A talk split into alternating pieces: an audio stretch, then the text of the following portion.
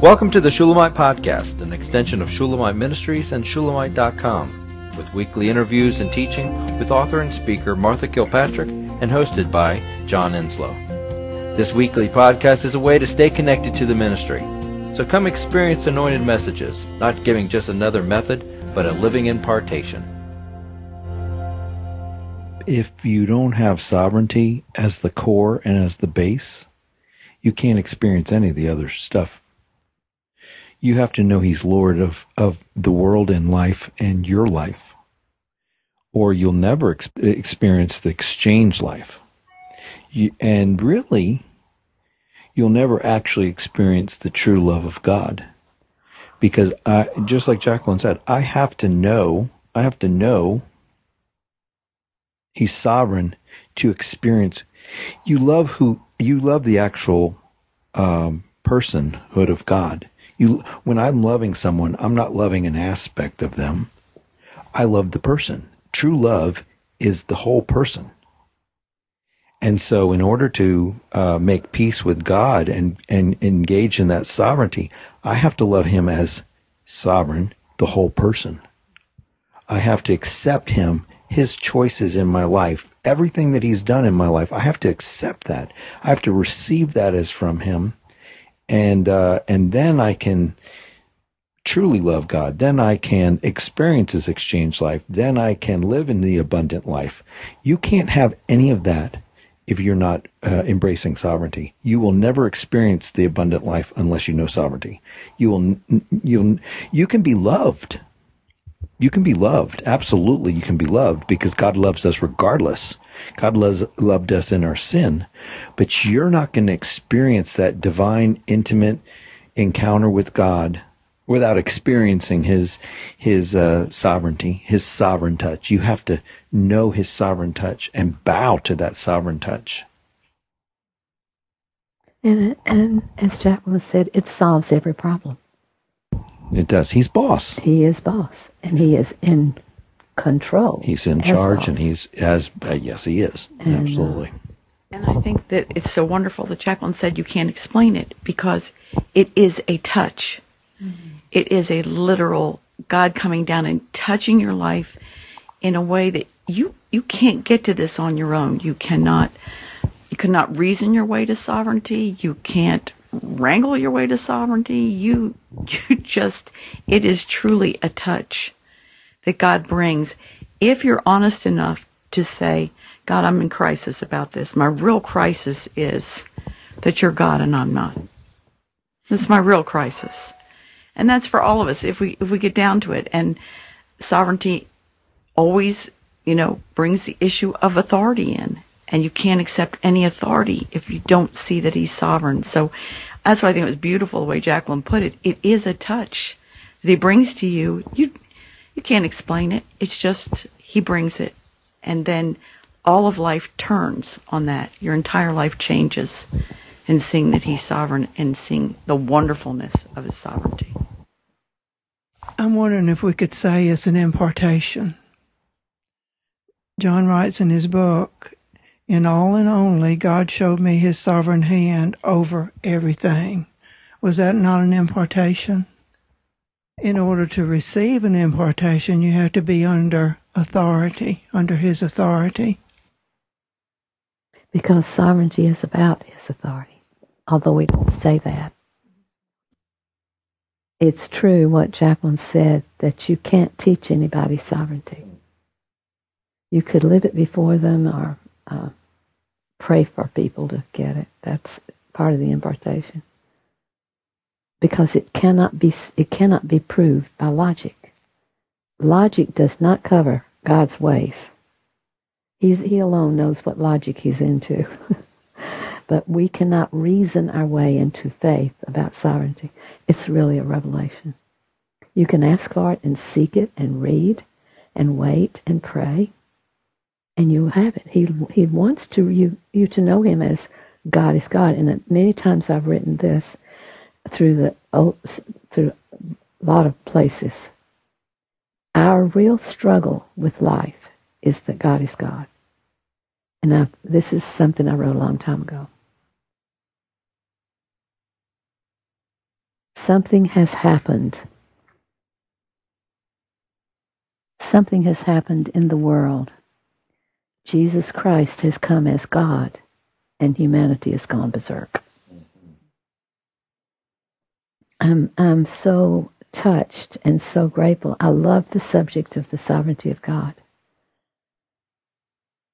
I'm so touched that every everyone here has caught the vision of who he really is. He's really God.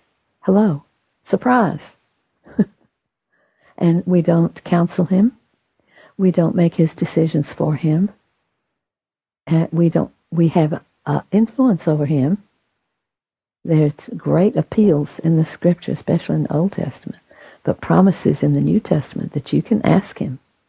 And there are many, many stories where he he changed.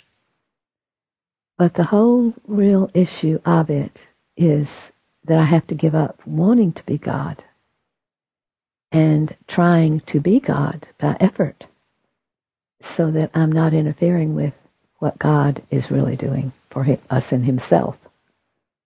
So I, I don't want to get in his way as much as I have all my life by thinking what he what I could explain to him that he should be doing. And that's not faith in a sovereign God. But that's how we are. We typically want, really, we want to tell God what to do and what to give me.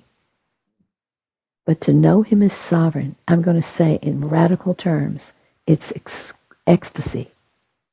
It's life at its peak and highest point to know the God who really is God.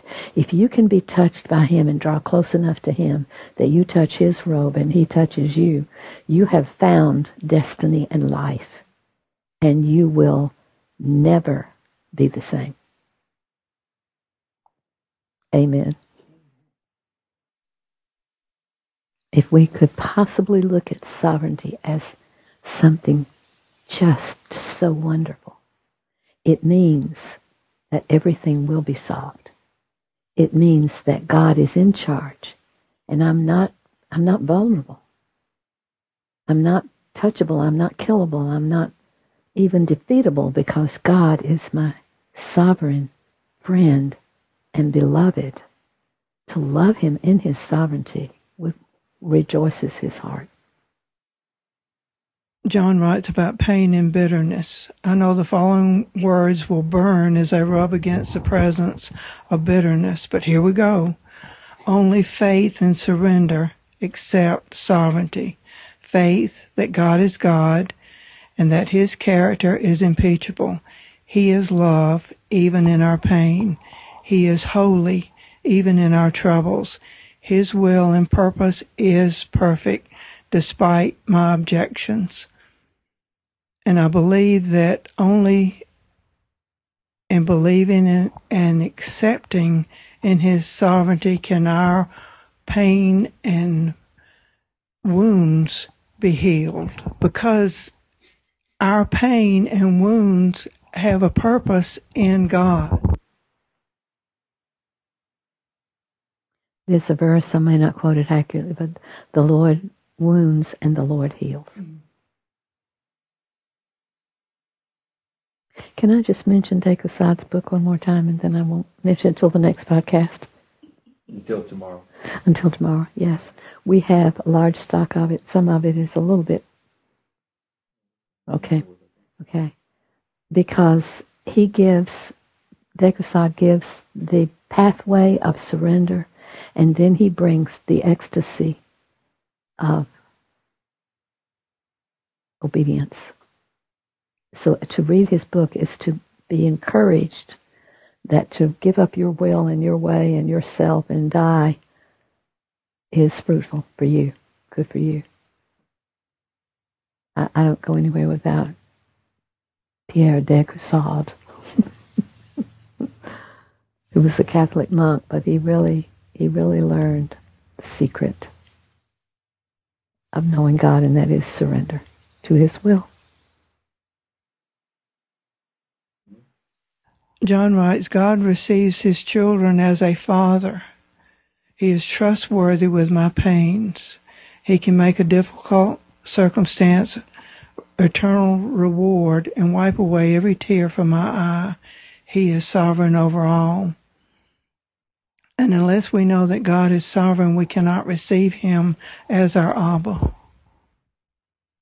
John goes on to say, out of what I call needless pain, He can form destiny and eternity. Master craftsman, forger from fire. God is beloved with a high purpose in mind. He's not afraid of my railings or accusing tone, but stillness and relinquishment is met with kindness and friendship. The words are not from you, they came from the Spirit. But it is you. You you let the beauty of the Lord come through, John. That's not always that doesn't always come through for, with a man. David wanted to behold the beauty of the Lord. Not, that's not, me too, John. I'm going to say, ooh, what do you know that makes you say it that way? Hmm.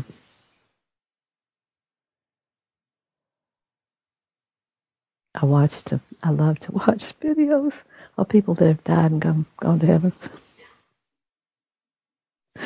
and this woman, she was